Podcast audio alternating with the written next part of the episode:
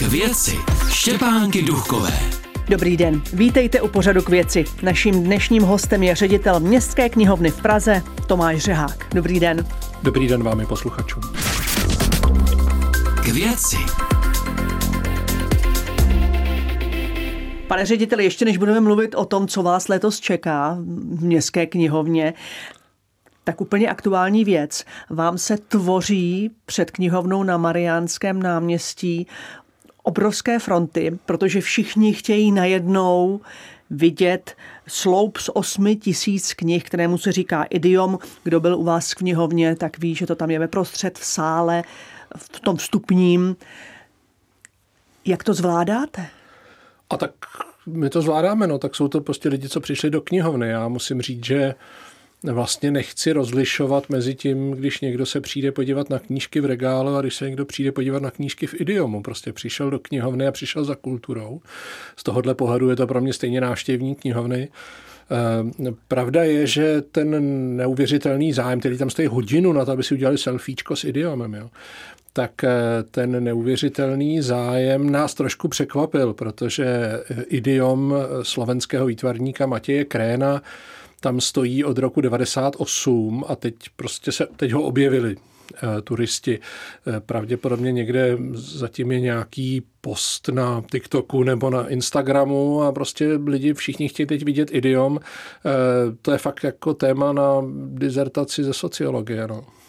Jak vy sám vnímáte tu sílu sociálních sítí?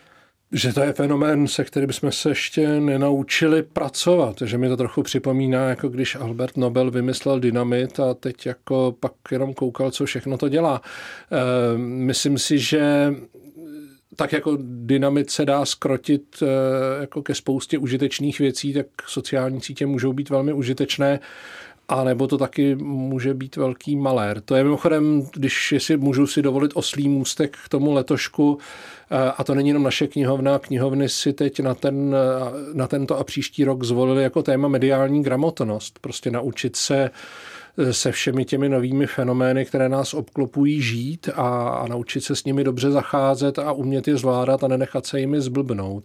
Připadá nám, že tohle je vlastně pro knihovny super téma, tak jsme se na to vrhli. Možná budete i inspirováni tím nečekaným obrovským zájmem turistů, co si chtěli u vás udělat selfiečko. Je to dobrý eh, podnět jako, nebo dobrý impuls k tomu, ano. Jak konkrétně bude vypadat v Městské knihovně v Praze ta výuka nebo osvěta v oblasti mediální gramotnosti?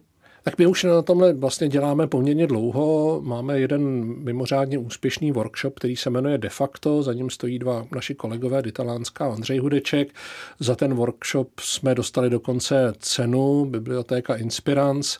Eh, a byl to takový jako první velký pilot, ale těch věcí se na to nabaluje postupně víc a víc, takže jsou to různé kurzy, workshopy, besedy, přednášky, eh, výstupy informační eh, a samozřejmě tím, že na tom teď budou pracovat všechny knihovny společně, tak tam dochází k té synergii, že jeden to vymyslí a ostatní to použijou. Ten náš workshop de facto už dneska vlastně produkuje spousta knihoven po celé republice. A co chcete čtenáře naučit? aby zapomněli na staré pravidlo, co je psáno, to je dáno.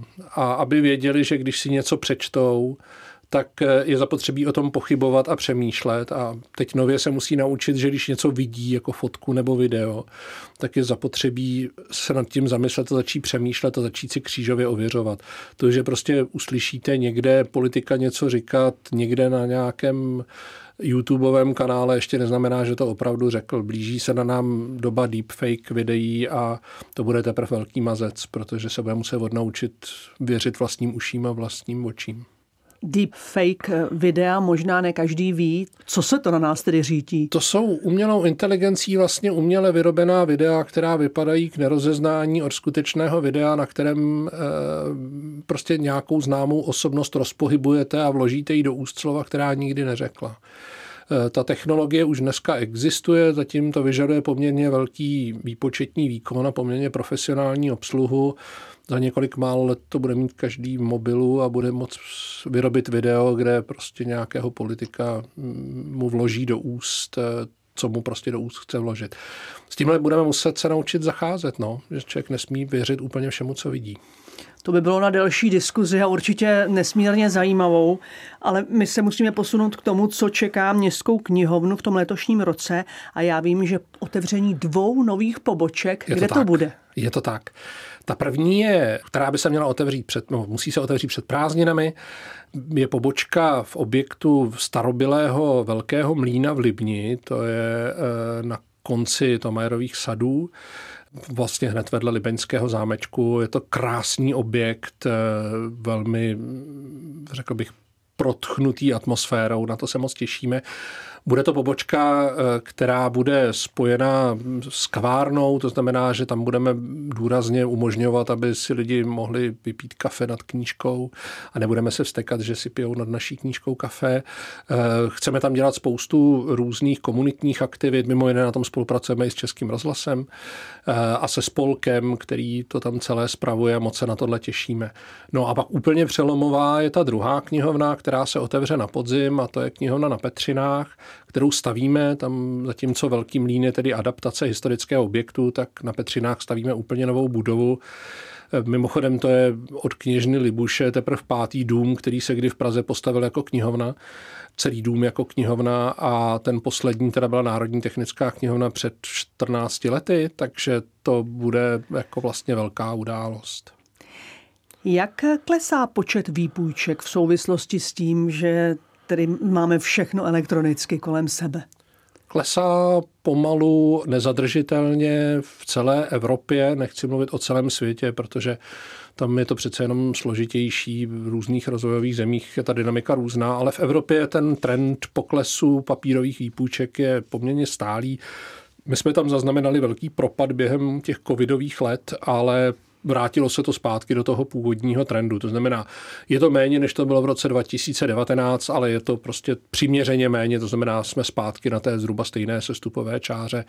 A je to skutečně to, co jste říkala, no. je spousta jiných zdrojů informací, které nahrazují papír. Jak jsou na tom e-knihy? Skvěle. E-knihy. Já tady si neodpustím, že znova připomenu, že Městská knihovna v Praze je asi největším vydavatelem e-knih v celé republice. My vydáváme zhruba jednu e-knihu každý pracovní den, takže pokud někdo stíhá číst jednu knihu každý pracovní den, tak si vystačí s naší produkcí. Um, a ty knížky se stahují. Během covidu se poprvé stalo, že těch stažených e-knih bylo víc než těch půjčených papírových, ale tohle se teda úplně zpátky nevrátilo do předcovidové doby.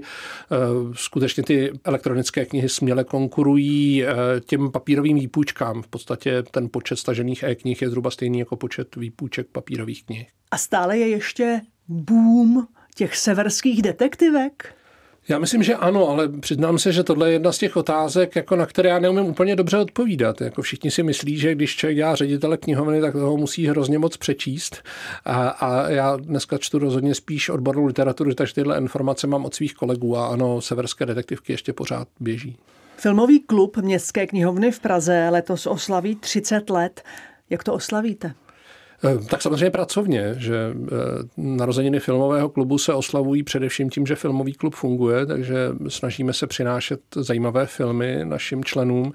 To je mimochodem věc, kterou asi mnoho posluchačů neví, že Městská knihovna má jeden z největších filmových klubů v republice a z hlediska návštěvnosti chystáme speciální projekce a jedna z věcí, kterou si dlouhodobě lámeme hlavu, jestli nějakým způsobem vlastně to členství ve filmovém klubu, které je dneska jaksi separátní od průkazky do knihovny, vlastně tyhle ty dvě věci nějakým způsobem nepropojit, jestli v tomhle směru nenabídnout nějaké výhody. Takže to je jedna z věcí, kterou teď bychom k těm narozeninám si docela rádi nadělili. A ještě jedna určitě důležitá informace pro čtenáře. Chystají se letos nějaké novinky v půjčování a vracení knih? Já myslím, že ty největší změny už se odehrály v minulém a, a předešlých letech. My jsme teda zdražili rezervace s dovozem po více než 20 letech, takže teď, když si necháte objednat knížku, aby za váma přijela na vaší pobočku, tak už to bude stát 25 korun. Prostě po více než 20 letech jsme to zdražili, tak to je jedna taková změna. Ale jinak my každý rok děláme nějaké drobné změny v tom procesu, ale nic dramatického se neodehraje. Samozřejmě nadále zkoušíme tu samoobslužnost. Náš samoobslužný kiosek na Černém mostě v nákupním centru zdárně běží a a vlastně se to mm, vyvíjí velmi dobře. Budeme přemýšlet o tom, jak tu samoobslužnost využívat i třeba k tomu, abychom rozšiřovali provozní dobu poboček. Lužiny, tam už se to stalo, nebo se to teď děje eh, a budou to i další pobočky a chceme zavést ryze samoobslužné hodiny i v některých pobočkách. Jestli to bude už v tomhle roce nebo až příštím, to teď tuhle chvíli nedokážu říct. Pane řediteli, děkuji, že jste přišel do pořadu k věci a nashledanou. Já děkuji moc krát za pozvání a přeju hezký den vám i posluchačům. Naším dnešním hostem byl ředitel Městské knihovny v Praze Tomáš Řehák. To je pro dnešek vše a těším se za týden zase naslyšenou. K věci.